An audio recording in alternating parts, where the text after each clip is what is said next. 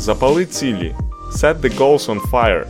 Корисні звички, поради та лайфхаки для активного і насиченого життя.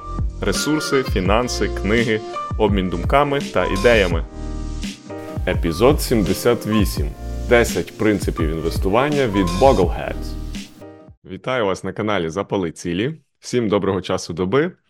Радий вас тут вітати. І сьогодні ми поговоримо про пасивне інвестування та ключові принципи, які можуть допомагати вам стратегічно, довгостроково, якісно інвестувати і заробляти хороші гроші, не витрачаючи надто багато нервів. Сьогоднішня тема буде стосуватися такого руху, який називається Bogleheads, і пов'язаний він з Джеком Боглом, засновником etf фондів.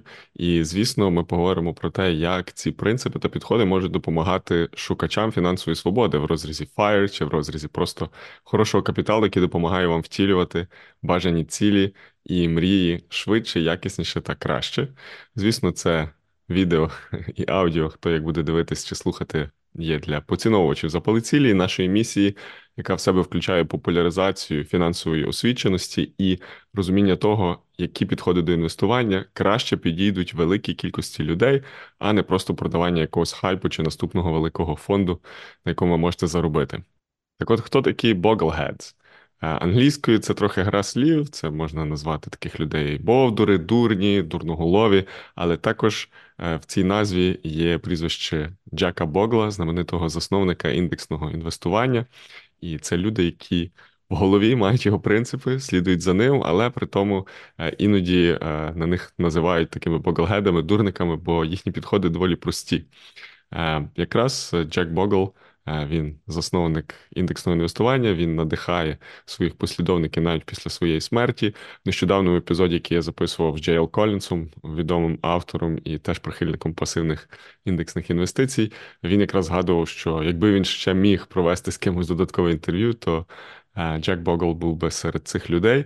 І загалом ну, ми бачимо там фігурка, теж це голова, яка хитається на тілі. Це такі, як е, полванки, як е, речі, які деколи ставлять люди в машину, і Bogleheads — це якраз про таку велику голову, яка тримається на тілі. Е, тому це ніби дурники і забавки е, зовні, але насправді це класні принципи і цінні загалом е, концептуально.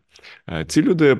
Давно слідували якимось пасивним інвестиціям, вони не мали якогось об'єднаного ком'юніті, але наприкінці 90-х, на початку 2000-х, коли була трошечки еволюція і революція на заході стосовно інтернету, доступності різних форумів. Вони почали об'єднувати спочатку на форумі е, Morningstar, е, який тоді був один з ключових, а потім виділили собі окремо в таку групку Die дуже відданих фанів.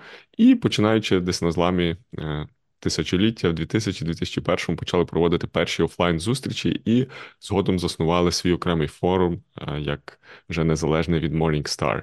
І це люди, які час від часу збираються, обговорюють, чим пасивне інвестування їм допомагає, які є виклики, і вони мають до сих пір щорічні різні збори е, і великі конференції. Тому Боглгеди це такі послідовники е, Джака Богла, які розвивають його філософію втілюють її на практиці за допомогою поточних наявних інструментів, теж не стоять на місці, але мають якісь е, ідеї, які є фундаментальними. Е, говорячи про тренди пасивного інвестування, чому ця тема зараз е, актуальна? Нещодавно в нас з вами був епізод, де я розказував про поради за 20 років активного інвестування від одного з інвесторів. А тут ми подивимося більше на тренди пасивного інвестування. Ми бачимо, що особливо після Е, великої фінансової кризи там 2007-2009 років е, дуже є великий приріст в різних ETF-ах е, різного виду, і бондові облігаційні ETF, і на акції ETF, і індексні фонди. Всі вони приростають. Тут є трильйони доларів показані там з 2007 по 2020 рік. Далі вони продовжують зростати невпинно. На другому графіку ми бачимо, що йде притік капіталу саме до пасивних ETF, а активні фонди, фонди активного управління стабільно там з 2013 року, останні 10 плюс років, поступово падають. І чи це добре, чи це погано? Окрема дискусія, але є такий тренд, і ви, як людина, яка інвестує сьогодні, дуже ймовірно стикнетеся з ETF-ами, з пасивними фондами, і маєте розуміти, що це таке, як з ним працювати, які є переваги. І саме для цього роблю цей епізод, щоб трошечки підсвітити філософію боглгедів, і можливо вона вам відгукнеться. Е, тому чим така філософія, в принципі, схожа або взагалі помічна для фінансової свободи і шукачів FIRE?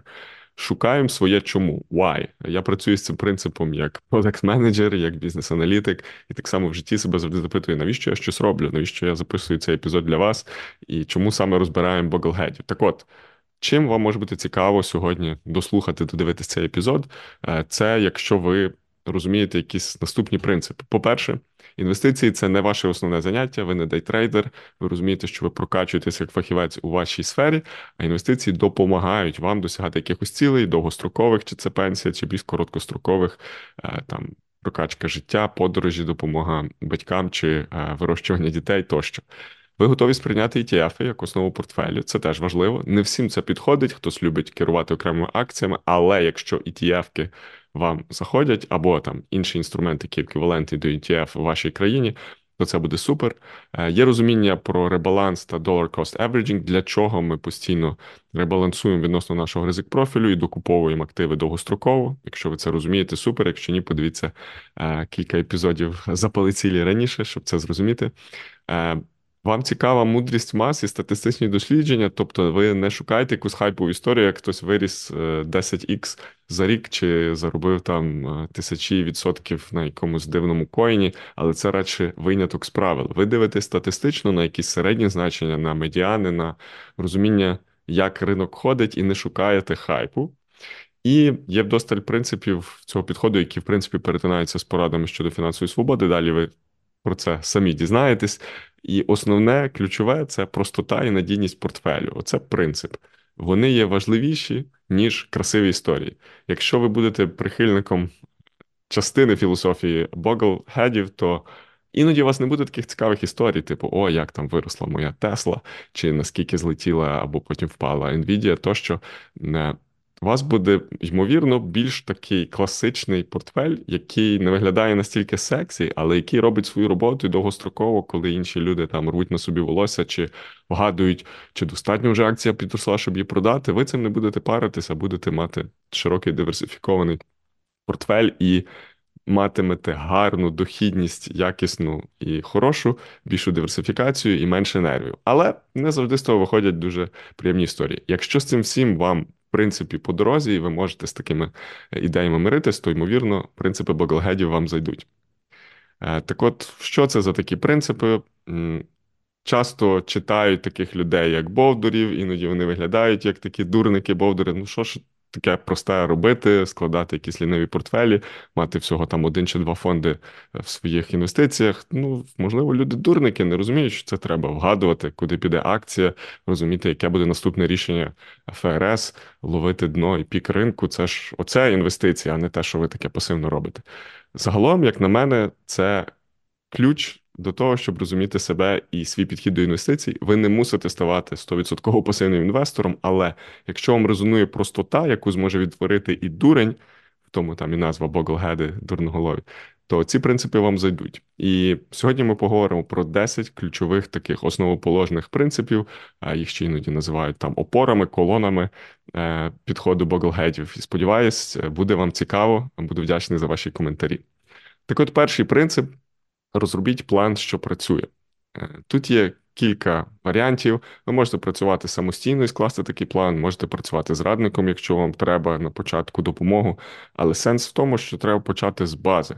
Ми ведемо якийсь бюджет, розуміємо свої доходи, витрати або трекаємо е, активи там в вашій улюбленій системі, чи в нас FireKit.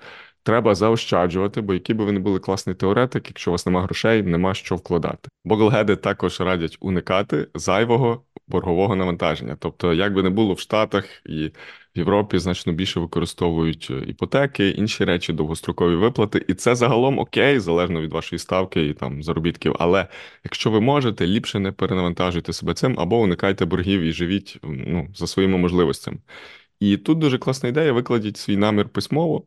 Е, уявіть певний сценарій, зробіть моделювання, можна це робити в там Portfolio Visualizer, можна робити в інших тулзах. Розкладіть свій портфель, подумайте, що і як ви можете насправді відкладати, запишіть це. Бо ворогом хорошого плану є пошук ідеального плану. У вас не має бути якась там стратегія на 15 сторінок, ви можете записати коротко.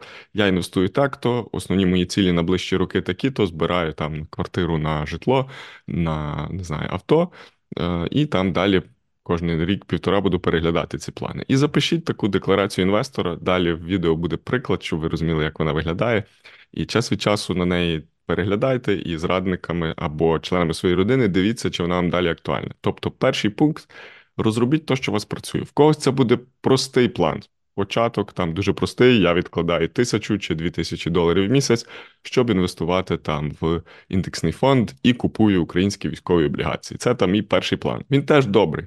Когось, хто вже роками це робить, план буде складніший, але сенс почніть і запишіть його, а не тримайте в голові. Тобто, це таке коротке посилання на те, чому я інвестую, для чого я це роблю, і звідки я беру заощадження, щоб могти інвестувати далі. Другий принцип Боглгедів це інвестуйте рано та часто. Ми в спільноті FIRE розуміємо, що сила складного відсотку працює особливо добре на довгих відрізках, і тут одна з ілюстрацій, де є е, два чоловіки Бен та Джой. Е, один починає інвестувати в 21 і до 30, вкладає певний капітал, потім перестає інвестувати і далі працює тільки складний відсоток, тобто йде реінвестиція дивідендів. А Джой починає в 30 років і відкладає аж до 67.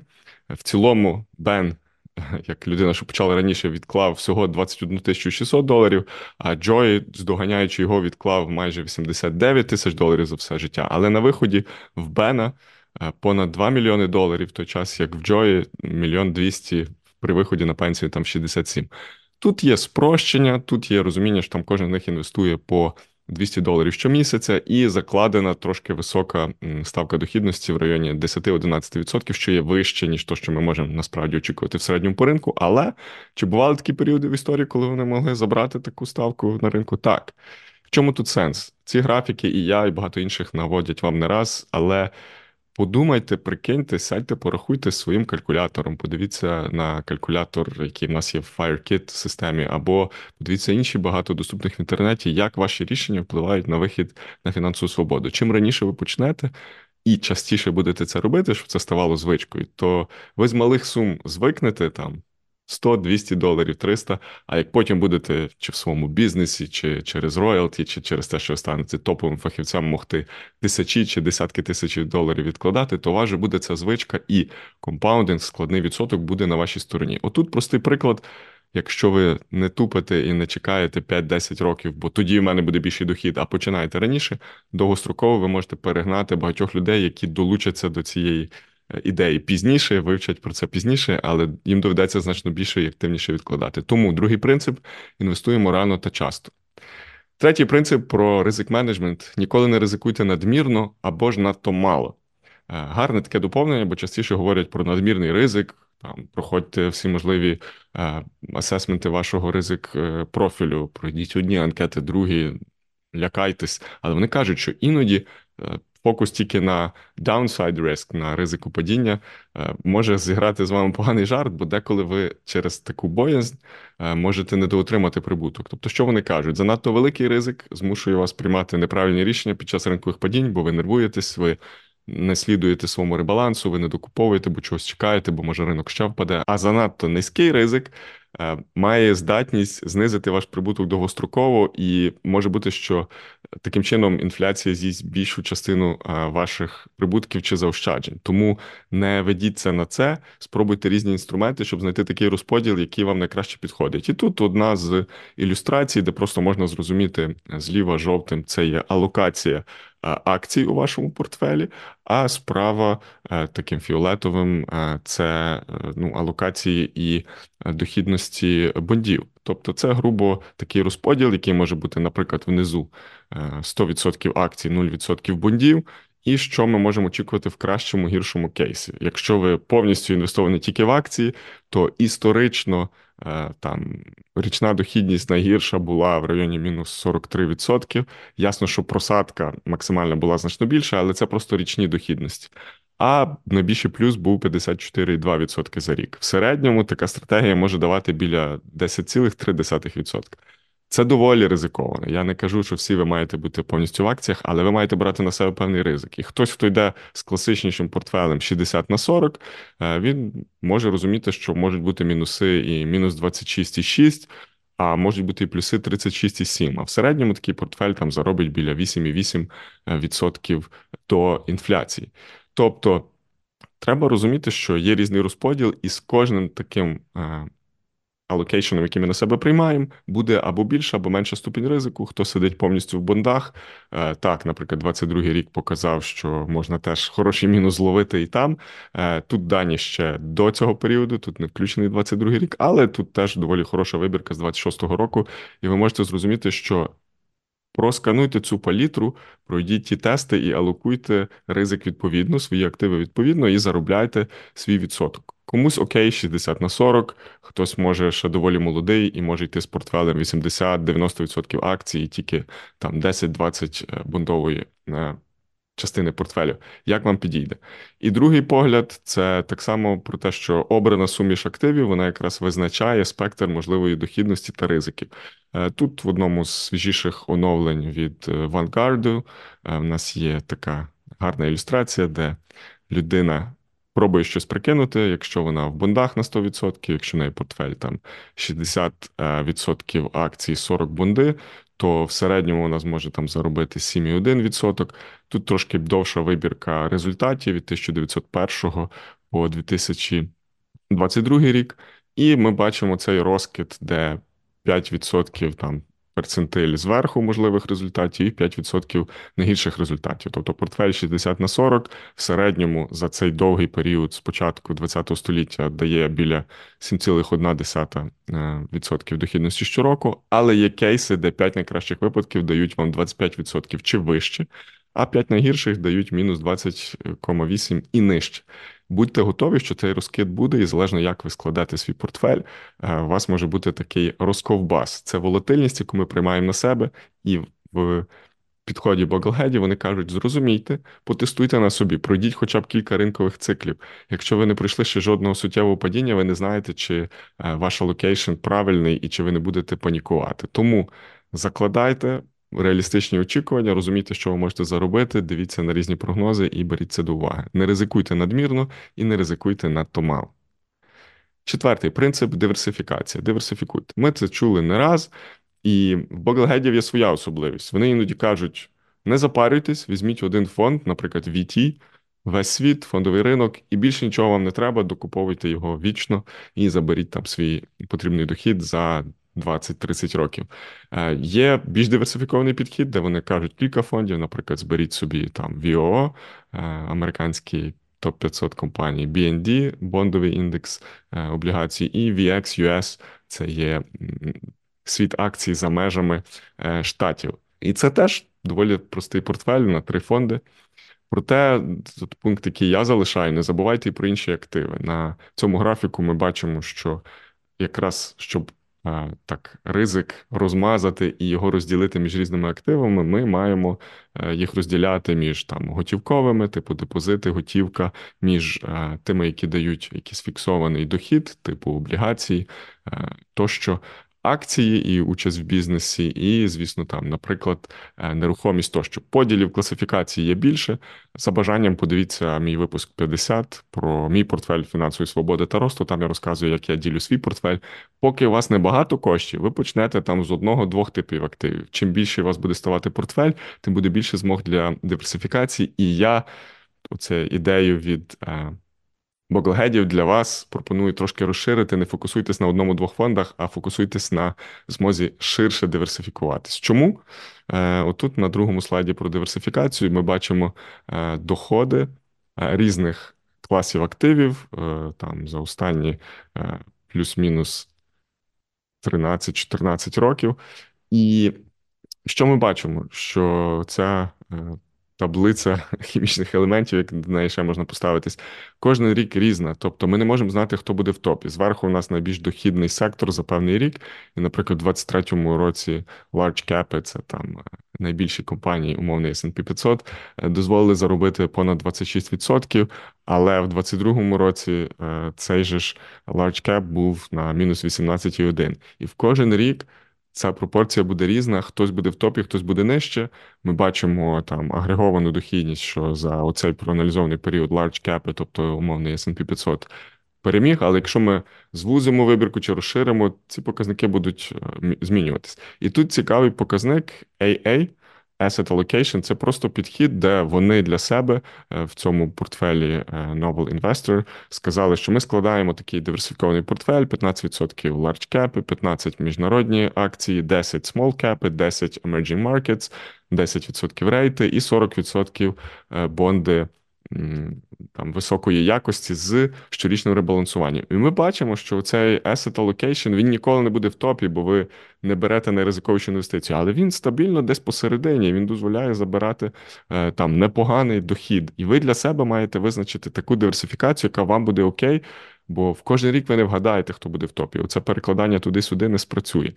Інший Схожий чарт, який я полюбляю від Чарлі Білело, він е, веде таку табличку, починаючи з 2011 року. У нього тут трошки деталізованіша розбивка і включений біткоін. І так, хто би міг знати, що біткоін з 2011 року дасть 148 майже відсотків щорічної дохідності. Е, і там після нього, звісно, йде е, NASDAQ 100, це. Технологічний сектор, але не так далеко втікли і large кепи, які там глобально за останні ці плюс-мінус 13 років давали більше 13% дохідності, що є вище середнього, то що ми очікуємо там на 8-10 річних. Але ви бачите, що є роки, де майже всі сектори в мінусі, є роки, де всі в плюсі. Ми не знаємо, який буде там 24-й, Зараз він тільки розпочався, тому це ще е, не фінальні дані. Але Чарлі цим графіком нагадує, що. Не вгадаєш, будуть роки різні, і диверсифікація вам допоможе тримати ці ідеї в фокусі і мати трошки різного в своєму портфелі. Вам не треба мати всі ці сектори, ви можете якось їх укрупнити для себе чи вибрати там топ-5, але диверсифікуйте, і це важливо.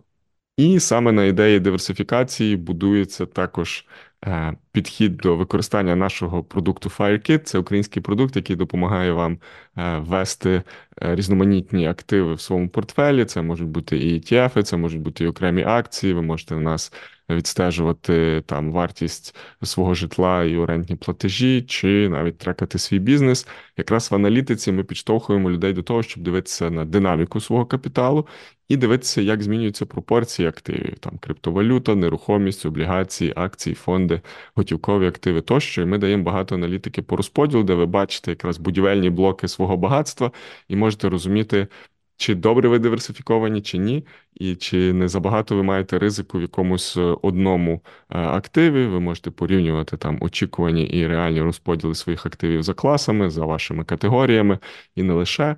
Тому запрошую, хто ще не користується. Починайте користуватись і розуміти краще свою диверсифікацію та те, е, як ваш портфель допомагає вам досягати ваших фінансових і життєвих цілей. А ми їдемо далі. П'ятий принцип боглгедів. Е, не старайтесь шукати вчасного входу в ринок. Це складна гра, яку програє більшість інвесторів.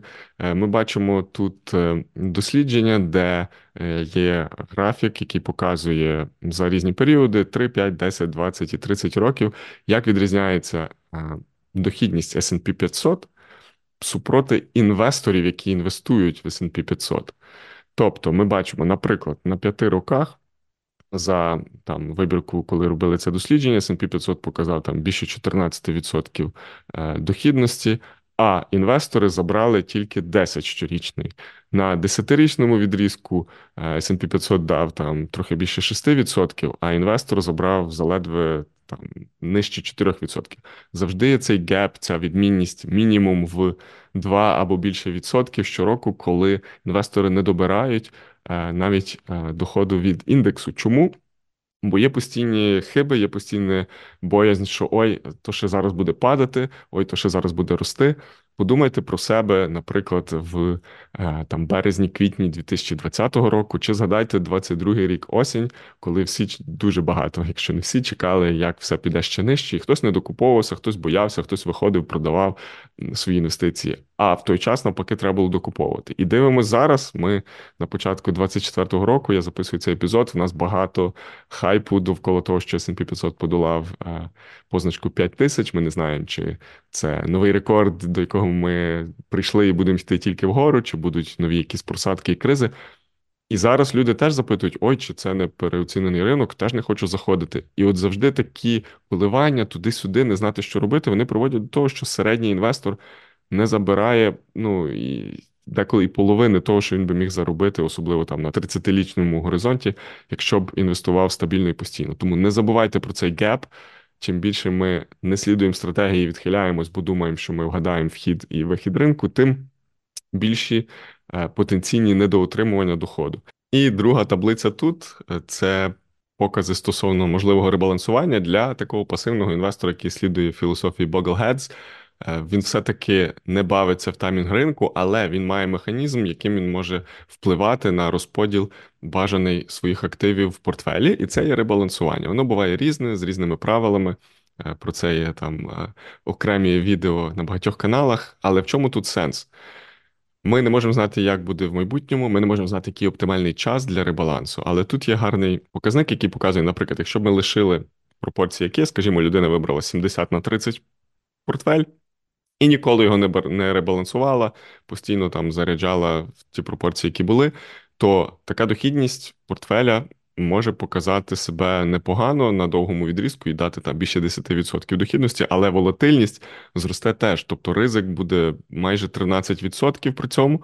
Тобто акції з часом будуть займати значно більше, ніж 70% портфелю, бо вони ростуть швидше, ніж облігації. І такий показник, як Return Risk Ratio, це співвідношення доходів до ризику, тут доволі низьке 0,79. Тобто, якщо ви не ребалансуєте, то так, ви заробите більше, але ризик при цьому буде значно вищий на довгому горизонті. Що натомість добре робити? Найкраще підходить квартальний, річний або дворічний ребаланс. Вони приблизно тримають е, оцей співвідношення доходу до ризиковості біля одинички. Це значить, що такі ребалансування допоможуть вам тримати якісний портфель, який зможе вам дати в цьому прикладі там між 8 і 9% річної дохідності. Це приклад е, співвідношення там 60 на 40 для цієї таблиці. І ви зараз для себе, як пасивний інвестор, приймаєте правило, що я не шукаю вчасного входу в ринок, але я ребалансую, докуповую, е, якщо треба там щось продаю, залежно від величини вашого портфелю, щоб тримати свою алокацію приблизно від раз в квартал до раз в два роки. Хтось це робить раз в рік. Шостий важливий принцип: використовуйте індексні фонди, коли є така змога. Є різні упаковки там індексних продуктів, пасивних продуктів, хто в Штатах, в них там свої закони, хто в Європі, трошки інші. Е, це нормально, це нюанси, але треба зрозуміти основні переваги індексних фондів і нагадати про них, особливо людям, які інвестують зараз більше в акції і не сильно люблять індексні фонди. Що тут є?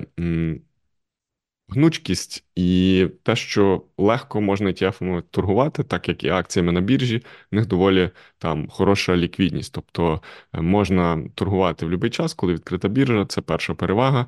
Друге прозорість. Тобто, все по портфелю можна побачити, подивитися рейтинги, подивитися, що тримає той чи інший е, ETF, і чи там добросовісні в нього е, управителі, яка там в нього е, стратегія і так далі. Третє, cost efficiency – це от якраз важлива перевага. Ми індексуємо і беремо до уваги недорогі такі індексні фонди, які за невеличку частку відсотку допомагають вам тримати правильний баланс портфелю і мало або немає якихось прихованих там додаткових витрат. Четверта перевага зручність. Е, просто можна клікнути в пару кліків вашого будь-якого брокера, не треба посилати якихось голубів, пошту чи нотаріально завірених доручень. Зайшли, купили і тримаєте. П'ята перевага диверсифікація, яка зменшує ризик. Ми вже це говорили. Можна купити один фонд типу VT і мати широку диверсифікацію. Можна кількома фондами покрити специфічну вам потрібну стратегію тощо. І шоста перевага це кращий ризик менеджмент. Е, експерти, фондові менеджери цим займаються. Ви вклали і просто дивитесь, чи все окей, і не бавитесь самі в те, чи вгадати щось з ризиком чи ні. І ще є одна перевага, яка тут не вказана. Англійською це self-cleansing mechanism, самоочисний механізм. Це про те, що в умовний фонд S&P 500 будуть додавати компанії, забирати на основі там певних показників з певною періодичністю, і вам не треба вгадувати, хто буде наступна зростаюча зірка, чи хто буде навпаки настільки поганий, що його компанію викинуть з S&P 500 компанії в індексі, якщо ви візьмете там, що було 30 років тому, і тепер дуже мало з тих компаній залишились там на сьогодні. Але сам індекс при цьому зростав, бо постійно нові сильні компанії його підсилювали. І так, драйвер індексу, як ми бачили там за останні пару років, наприклад, це була там велика сімка чи велика вісімка. Вони витягли індекс Не факт, що це добре, але майже завжди в ринку так буде, що невелика частка компаній тягне все вперед, е, драйвить інновації чи розвиток там певної галузі. І індекс буде там по-своєму збалансований, ви будете в ньому утримувати якраз оцей ребаланс і е, викидання поганих компаній, додавання хороших, і вам не треба буде цим займатися. Тому в цьому є великий плюс. Друзі, якщо вам подобається запали цілі, прошу проголосувати за мене і за канал у е, новому голосуванні на премію Fin Awards досягнення фінансових вершин. Це всеукраїнська така премія, як Оскар в сфері фінтеху, Ютубу про фінанси, різних рішень, які пов'язані з інвестуванням, і не лише. І як ви бачите, голосування тут проходить до 17 березня. Якщо ви дивитесь і слухаєте це і можете ще проголосувати, то лінк буде в описі в бонусі епізоду. Тут можна обрати різні номінації. Ті номінації, де номіновано мене і мої продукти, це найкращий youtube канал про фінанси. Звісно, запали цілі. Ми розказуємо багато чого цікавого. Інфлюенсер року фінтех ринку з продуктом FireKids, яким ми допомагаємо людям приймати кращі поінформовані рішення про портфель, про розподіл активів, розуміти свою динаміку, як швидко можна досягти фінансової свободи. І третя категорія інфлюенсер року інвестиційного ринку. І отут, наприклад, кращий youtube канал про фінанси. Ви будете бачити запали цілі. Що тут про нас пишуть? Якісне пасивне інвестування, ключові аспекти фінансової грамотності, осмислене планування життя та втілення цілей. Включно з фінансовою незалежністю. Якщо вам це відгукується, проголосуйте за наш канал, або виберіть інший канал. Я буду вдячний за вас голос. А також, наприклад, інфлюенсер року на інвестиційному ринку. Тут є змога проголосувати або за мене, або за когось іншого, хто вам подобається. І як я вже згадував, фінтех ринок тут менше номінантів, бо в Україні не так багато цінного фінтеху націленого саме на інвестиції, а не просто там на банкінг. Кому відгукується? Пройдіть, проголосуйте. Допис є також в мене в Фейсбуці, там посилання всі є. Дякую. А ми йдемо далі. Сьомий принцип: пильнуйте витрати і комісії. Ми згадували на попередніх слайдах про ефективність ETF-ів з точки зору того, що вони недорого коштують, і за якусь там дрібненьку частку відсотка ви отримаєте якісну диверсифікацію. Так от тут показаний приклад того, залежно від дохідності ваших інвестицій, що вас може чекати на пенсії. І ми бачимо таким помаранчевим це ваші заощадження за весь час. Е, скажімо, там людина назбирала до 66-7 років 800 тисяч доларів. Якщо така людина має на 1% кращу дохідність, бо, скажімо, е, її індексний фонд мало з неї забирає і не бере там 1 чи 1,5% за управління, то це додаткових 220 тисяч доларів на пенсії, умовних більше мільйона загального капіталу. І якщо ви подивитесь на сіру зону, це означає. Додатково змога отримати до 10 років фінансової свободи, тобто 1% різниці людина, яка там активно інвестує, чи інвестує тільки в активні фонди, порівняно з людиною, яка пасивно інвестує і забирає більший дохід, бо його не з'їдає оця додаткова комісія, може вам коштувати багато років. Е, недоотриманої пенсії тощо. Тобто ми бачимо помаранчевий графік людини значно швидше закінчаться кошти, а сірою зоною показано те, як додатковий відсоток дохідності, який у вас не забрали е, якісь дороговартісні фонди, е, можуть допомогти вам жити довше на ваш капітал на пенсії. І другий графік він трошечки інше показує, якщо в людини зараз є якийсь більший капітал, чи людина довго накопичувала і готова з ним працювати, як різні кости е, інвестицій впливають на можливість е, розвитку подальшого інвестиційного сценарію. Тут є 100 тисяч, які вкладають під 6% річних, які далі реінвестуються, скажімо, в виді дивідендів. І ми бачимо, що якщо людина вкладається в щось, де активне управління і 2% щороку з неї забирають, то через 30 років такої людини 317 тисяч доларів. Якщо це 0,7%, така помірна, доволі все одно дорога інвестиція, але помірна, це вже 465 тисяч. І якщо витрати там 0,1%, то за 30 років така людина може отримати зі своїх 100 тисяч більше ніж 557 тисяч. І це, звісно, приклад. Є ETF, які взагалі нічого не коштують або коштують ще менше, і це для вас має бути стимулом не заходити в хайпові трендові нові найкращі ETF, які вам обіцяють золоті гори, але беруть з вас велетенську комісію. Думайте про витрати комісії для довгострокового інвестора. Це вимірник того, що вас може чекати на пенсії. Восьмий принцип оптимізуйте податки. Де б ви не були, є якісь нюанси з податками, чи ви в Україні, чи ви за кордоном. Є певні країни, які значно краще стимулюють людей е, заощаджувати в певні пенсійні рахунки, дають додаткову якусь допомогу тощо. Зараз я не буду це покривати, але в цілому Боглгеди мають багато різних ресурсів, які розказують про те, як оптимізувати податки в тих чи інших країнах, чи це там Irish фонди, чи це американські фонди, що там робити з податками. І запрошую вас. Тут буде посилання для вас, хто буде дивитись презентацію в бонусах епізоду. Зможете поклікати. І тут, наприклад, е, ну ті ж Боглгеди розказують, що можна робити. У них є така як Вікіпедія сторінка трошки стародавній дизайн, але ключові аспекти є. І тут можна подивитися, там, що робити для людей, які інвестують за межами Америки, які є нюанси там для людей в Європі, конкретні речі там про Бельгію, Німеччину, Італію, Нідерланди, інші країни. І це цікаво. На форумі можна почитати, зрозуміти, де боглгеди діляться е, своїми спостереженнями, радять, як це все оптимізувати. Попередній пункт говорив нам про кости, про витрати. Не вкладайтеся в щось, що дорого коштує обслуговування. А цей пункт він пов'язаний, бо залежно від того, як ви попрацюєте з своїм там. Не знаю, податковим агентом або людиною, яка допоможе вам краще скласти фінансовий план, ви можете заробляти більш ефективно і платити ну, достатні податки, але не надмірні. Ну і звісно, не забуваємо подавати вчасно декларації і підсвічувати, що в нас є такий дохід, щоб з часом, коли ми назбираємо великий дохід і капітал, і можемо з нього жити, щоб податкові органи нашої країни знали, що в нас такі гроші є. Ну, якщо це ваша стратегія, ви можете обирати щось інше, але ключова ідея, восьмий пункт оптимізуємо податки. Дев'ятий пункт це про прості інвестиції. І тут цитата Богла, де він каже, що простота це там основний ключ до інвестиційного успіху.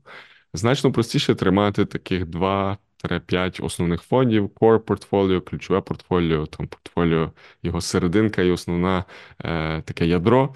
І розуміти, що не кількістю активів вимірюється ваш результат чи якість стратегії. Те, що у вас не 15 акцій в портфелі, не означає, що ви поганий інвестор. Може, вам немає про щось тільки розказувати про конкретну компанію, але ви собі спокійно забираєте потрібний гарний дохід. Е, якщо у вас менше фондів, простіший ребаланс, нижчі операційні витрати, нам не треба там кожен раз купувати, продавати по 15-20 позицій. Легша робота з податками, згадуємо попередній слайд. Ви ж не хочете бути дейтрейдером і потім мати таку. Гігантську роздруківку, яку треба в податково подавати і все вираховувати. Менше операцій, менше такої двіжухи туди-сюди, легше це все потім звітувати.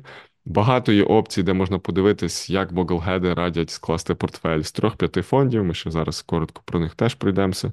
І е, бритва Окама від Богла це коли є багато різних рішень до проблеми, вибирайте найпростіше. І ну, цей принцип застосовується багато де, е, тому ви могли чути в різних галузях. І тут так само, якщо ми хочемо якісно пасивно інвестувати, і при цьому інвестиції наша не основна діяльність. Можливо, такі е, ліниві портфелі і підходи боглгедів будуть вам в пригоді. Тому прості інвестиції не вестись на хайп того, що вам продають складні продукти, і кожного року вони будуть нові виходити. Нормально іноді їх подосліджувати чи вкласти в них якусь невелику частку, зрозуміти, як вони працюють, але не перескакуйте там з одного коня на другого, тільки тому, що у нього там трохи більш блискуча грива, яку вам з одного боку тільки показав. Будьте обережними з цим. І десятий пункт дотримуйтесь курсу. Stay the course. І тут є знов цитата Джона Богла. Він каже, що якраз секрет до успішного інвестування це не вгадування чи добрий пікінг, е, вибір акцій або фондів. Це про те, щоб зробити план, дотримуватись його, забирати, ну, уникати непотрібного ризику надмірного і підтримувати низькі витрати. І це якраз оця десята опора його принципів. Загалом, як ви вже виставили свої довгострокові цілі, маєте план розподілу активів, розумієте, що не все треба в один есет вкладати, то важливо якраз дотримуватися плану, щоб зберігати таку перспективу і погляд на роки і декади, а не на ой, що там буде за три місяці чи за шість місяців. Я не раз казав, що медіа новини тримають нас в короткостроковому фокусі, так рік-два. Це дуже далеко для них. Вони говорять про місяць, два-три квартальні результати і драйвлять ціну вище, нижче. Вас це має менше обходити. Дивіться на 10 плюс років. Якраз оця довгострокова перспектива називається підходом buy and hold плюс ребаланс час від часу. Е, знову ж таки, е, можна формувати такі плани в вигляді письмової декларації, або ще її називають доктрина інвестора. Ми можемо її поділити на кілька блоків, і вона не обов'язково має бути дуже складною. І також staying the course – це про нас, про українців. Я згадую тут про статтю Джейл Колінса, яку він опублікував е, в 23-му році. Я поділився тим, як українці, попри кризу, попри ризики, дотримуються інвестицій, поміж це донатять, і ми, як ніхто, зрозуміли можливість різноманітних широких ризиків, які є довкола, і це не тільки ринкові ризики. Цій статті, яка також стала частиною його нової книжки, е, ми знаємо про його книгу Simple Path to Wealth, якраз про пасивне інвестування. А нова книжка називається Pathfinders Шукачі шляхів. Е, він тут розказує про мою історію і як цей принцип залишатись на коні, рухатись далі, триматись до своїх е, ну, цілей і цінностей, допомагає інвесторам. І Він показує історію мою, яка показує історію українців, що диверсифікація це не просто якесь гарне слово, цим треба займатися і робити. Деколи треба рухатись швидко, але думати повільно, тобто завчасно продумати якісь свої ризики, речі, чи це пов'язано з війною, чи з інвестуванням тощо. І звісно, що деякі ризики значно більші, ніж Е, економіка. В той час, коли американці нили там про своє, ми тут переживали і переживаємо значно важчі речі. І суть не тому, щоб там хвалитися цією статтею. Я радий, що я зміг показати український голос серед світового інвест-ком'юніті, але це про те, що цей принцип якраз зокрема і про українців і нашу життєстійкість. Налаштуйте її так, щоб відносно інвестицій вона теж вас правильно працювала. І сподіваюсь, це вам стане в нагоді.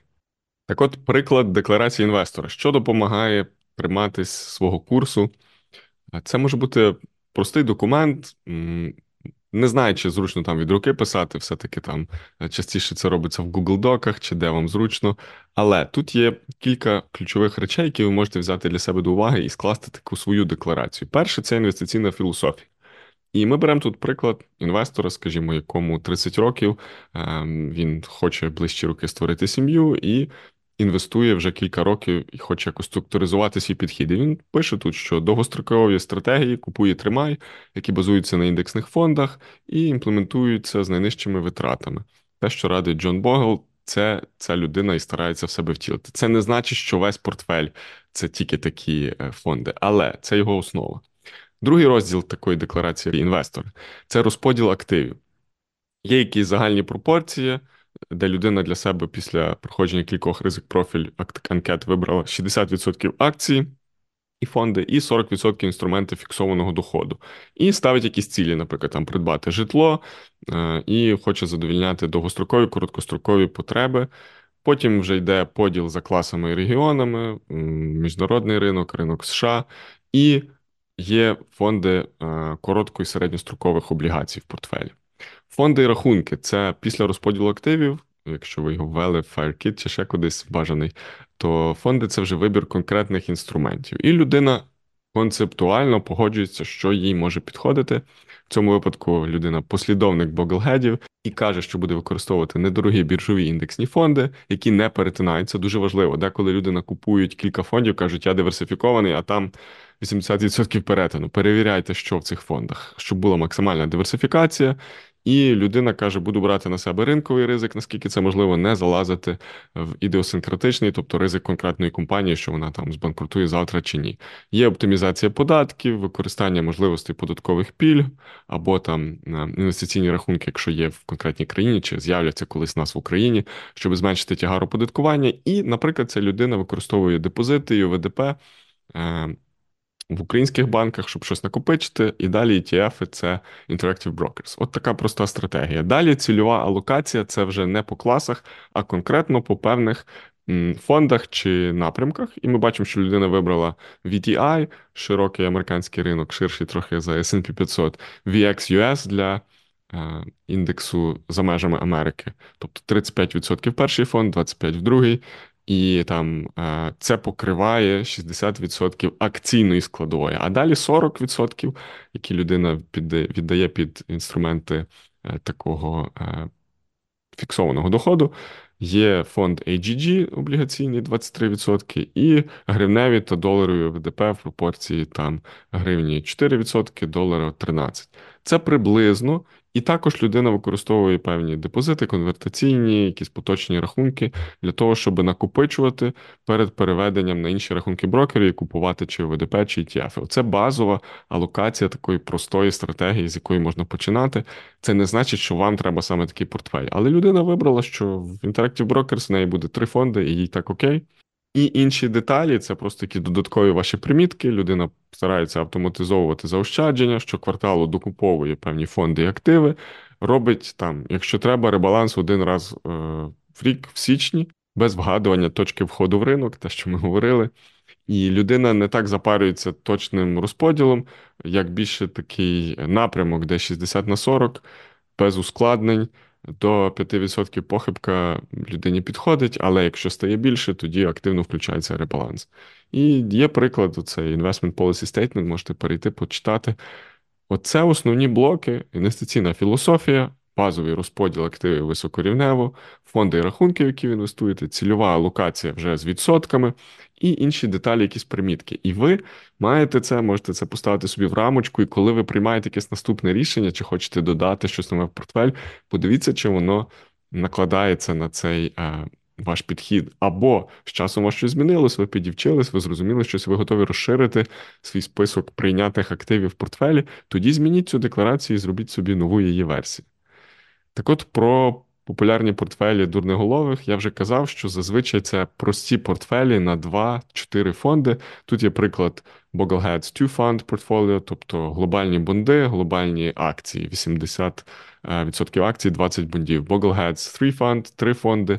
Це вже американські акції, американські бонди і акції міжнародних компаній. Це вже 3 фонди. І 4 фондовий портфель це, наприклад американський фондовий ринок, рейд фонди, нерухомість, міжнародний ринок, тобто акції за межами Америки, і бонди в якійсь пропорції. Це можна робити 60 на 40, 80 на 20, 90 на 10, і ви можете побавитись цим, подивитись. Я не в одному вже епізоді згадував, де можна почерпнути більше про ліниві портфелі. Самих Боглгедів є розділ е, на їхньому сайті, де є чіткі порівняння, що ви можете використовувати в mutual funds, якщо ви там в Америці, або ETF-ки з конкретними прикладами, і не завжди вони прив'язані тільки до Vanguard, хоч Боглгеди люблять Vanguard. Е, є гарний сайт Portfolios Lab, який теж дає підказки по різних портфелях. Ви можете там у нього провалитись, подивитись, яка була там дохідність, які є нюанси, які конкретні фонди можна купити, і порівняти там з е, перформансом інших речей. Також цікава є опція поскролити нижче, і тут є співвідношення ризику з дохідністю, і якщо ви шукаєте щось там е, умовно 80 на 20 портфель дає нам 11,23 дохідності, але при цьому волатильність 17,35.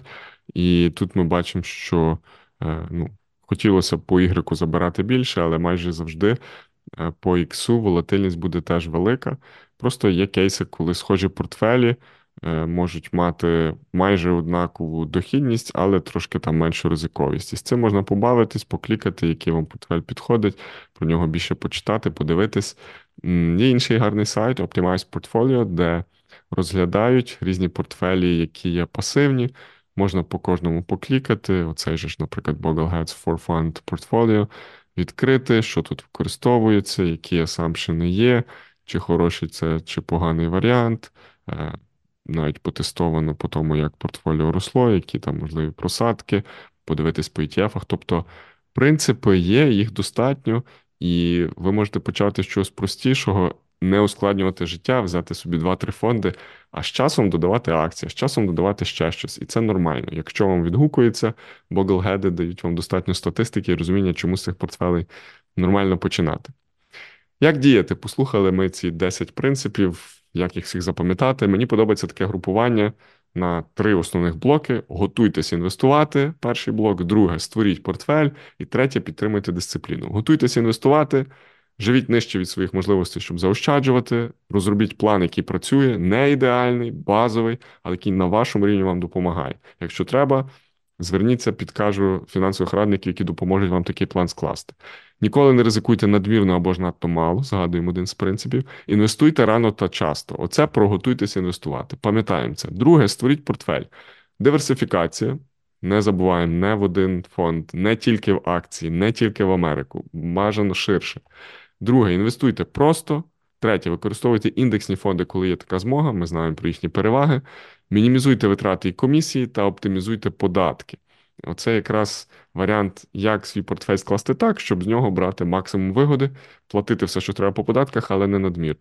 І третя фаза підтримуйте дисципліну. Коли ви вже маєте портфель, заощаджуєте, відкладаєте, не старайтесь шукати вчасного входу, оцінювати, чи ринок дуже переоцінений, чи мало переоцінений. Йдіть по стратегії, ребалансуйте, докуповуйте. І дотримуйтесь курсу, як ми, українці, і робимо.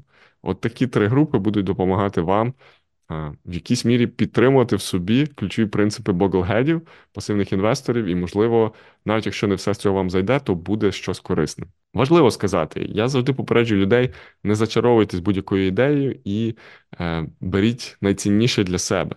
Є негативні речі е, про боглгедів, які теж в чомусь є доцільними, і треба розуміти, що цей підхід не для всіх, і може він вам не зайде, але ви можете взяти собі два-три принципи, які для вашої стратегії будуть чудовими. В чому нюанси боглгейдів? Немає якогось консенсусу стосовно всіх принципів, це такі гайдлайни, але хтось більше там їх слідує за ними, хтось каже, ні, можна відхилятись. Культ деколи сильніший за здоровий глузд. Це коли люди кажуть, ні, тільки два фонди, всі інші портфелі це не боглгед, це якась активна вже торгівля. Ну, треба бути обережним, бо майже на всіх форумах є такі люди, які дуже присвячені цій темі і не готові вступати в дискусії. І третє, що цікаво, як на мене, чи справді погано розвивати свій бізнес чи якусь бізнес-жилку. Вони дуже топлять за те, що пасивно інвестуємо, працюємо на когось. Нічого нас не цікавить, забираємо свою дохідність, маємо гарну пенсію. Але, як на мене, робити щось своє, робити свій стартап, розвивати бізнес-жилку або могти давати більшу цінність, ніж ті інвестиції, які у вас зараз є, це дає змогу виростити капітал там 10-100х і наближити свою фінансову свободу альтернативним шляхом. А тут все-таки про це говорять менше. Трьохфондовий портфель не має суттєвих переваг над багатьма іншими, можна скласти і двофондовий, чотирьох. Тобто тут треба тестувати, це не є панацея.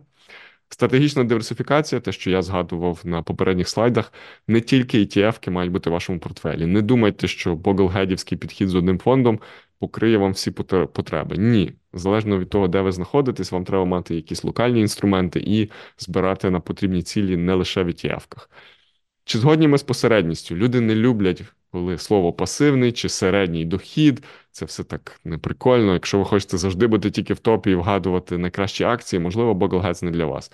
Мені нормально, я приймаю середній дохід, я десь на себе беру більший ризик, бо я все-таки не 100% послідовник Boglehead. Я маю і акції в портфелі, я маю і е, якісь е, нішеві факторні фонди тощо. І якраз от наступний пункт факторне інвестування, market cap size, exposure, інші підходи. Ми можемо з ними бавитись в кращу очікувану дохідність, якщо ви зрозуміли це, якщо вам це цікаво, це може бути такий надбудовою над боглгедом, яка для вас працює. Але класичні боглгеди скажуть, що ви займаєтесь непотрібними речами і собі там просто підвищуєте ризик. Подумайте. І Е, не треба, як на цій картинці, йти за іншими сліпо. Виберіть з цих е, принципів те, що працює у вас. І тут я згадую про GPS, гарна аналогія з одної з книжок, яку прочитав трохи давніше. GPS дає там високу гарну оцінку за оптимальністю, як фіча, як функція. Але в GPS доволі низька опціональність. Е, він не завжди має контекст. Про що тут йдеться? GPS може підказувати, що вам до аеропорта по там великому шосе їхати в середньому 15 хвилин, і рекомендую вам цей шлях там 95% часу. Але є там об'їзд через невеличке селище, де їхати 20 хвилин чи 25 але коли стається щось на дорозі і є великі корки, то GPS вас може спочатку все одно повести по шосе, бо частіше воно швидше, проте ви на ньому можете застрягнути там на 2 години, в той час, як в селищі, ви максимум з 20 хвилин ну, погіршите свій час до 25-27 хвилин. Тобто так само і тут враховуємо контекст. Як гайдлайни, боглгеди цікаві. Вони дають такий GPS, навігатор, координацію, на що варто звертати увагу. Але вони не беруть до уваги весь ваш контекст і не знають ваших потреб. Чи ви фаєрист, чи ви людина, яка на звичайну пенсію збираєте, чи ви в Україні, чи ви в Бельгії, або може там в UK.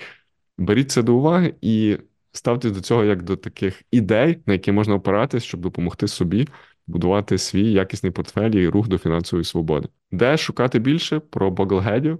Е, почну з правої частини, де більше про книги. Е, Little Book of Common Sense Investing це якраз боглом написана книжка про змістовне ну, інвестування здорового глузду. Е, почитайте, послухайте, є аудіоверсія Simple Path to Wealth Джейл Collins. Я мав з ним інтерв'ю. Перша його популярна книжка, гарно розказано. Index Revolution Чарльз Елліс. Це книга більше про те, як індексні фонди почали домінувати і чому вони перемагають е, більшість активних фондів. І класичний для боглгедів The Bogleheads Guide to Investing, тобто такий путівник до інвестування боглгедів. Вийшла друга версія, Second Edition. Просто для вашого розуміння, що це і як воно буває. Е, от там ключові розділи. Перша частина це такі основи успішного інвестування, е, де ми там визначаємо, скільки нам треба заощаджувати, keep it simple, зберігаємо простий підхід до інвестування, дбаємо про наш asset allocations, про податки йдуть розмови тощо. І друга частина якраз follow-through стратегії, тобто як продовжувати це інвестувати і тримати фокус на свої цілі, виключати шум новин, трекати свій прогрес чи десь додатку, чи в ваших інвестиціях тощо. Е, звісно, є і розділ про страхування, та не лише. Тому, якщо вам цікаво книги, зверніть увагу на ці чотири. Крім того, е, будуть лінки на ліниві портфелі, я вже вам показував, і в самих Боглгедів, і є інші сайти. Е, є Вікіпедія та їхні форуми, тобто форум такий стародавненький виглядає, в кого ностальгія за 2000-ми, можете заглядати, там багато людей, е, з якими можна поспілкуватись. Е, є також Reddit про боглгедів і пасивне інвестування. Тут багато різних топіків, за бажанням можна провалюватись, читати, дивитись. І якщо ви мене дивитесь, слухаєте виді подкасту чи ютуб каналу, у них є свій канал Bogleheads в Ютубі, де виходять різні інтерв'ю. Bogleheads on Investing podcast, Там вони більше говорять про інвестиції, іноді кличуть відомих гостей, Джейл Колінса, The Mad Scientist тощо. Можна дивитись в Ютубі, є зустрічі з їхніх конференцій, можна слухати як подкаст е, під е, вашу прогулянку з собакою або під те, що ви очікуєте в черзі е, на щось в магазині. Десь так воно виглядає. Звісно, є і критика. Я залишаю лінки. Ми говорили з вами про негатив стосовно е, боглгедів. Вони не є ідеальні, і я не кажу будь за чим слідувати як за культом. Fire рух теж сильно змінився за останні 10 років, і ми не маємо казати, що все, що там говорили 10 років тому, тепер застосовано. Так само боглгеди еволюціонують.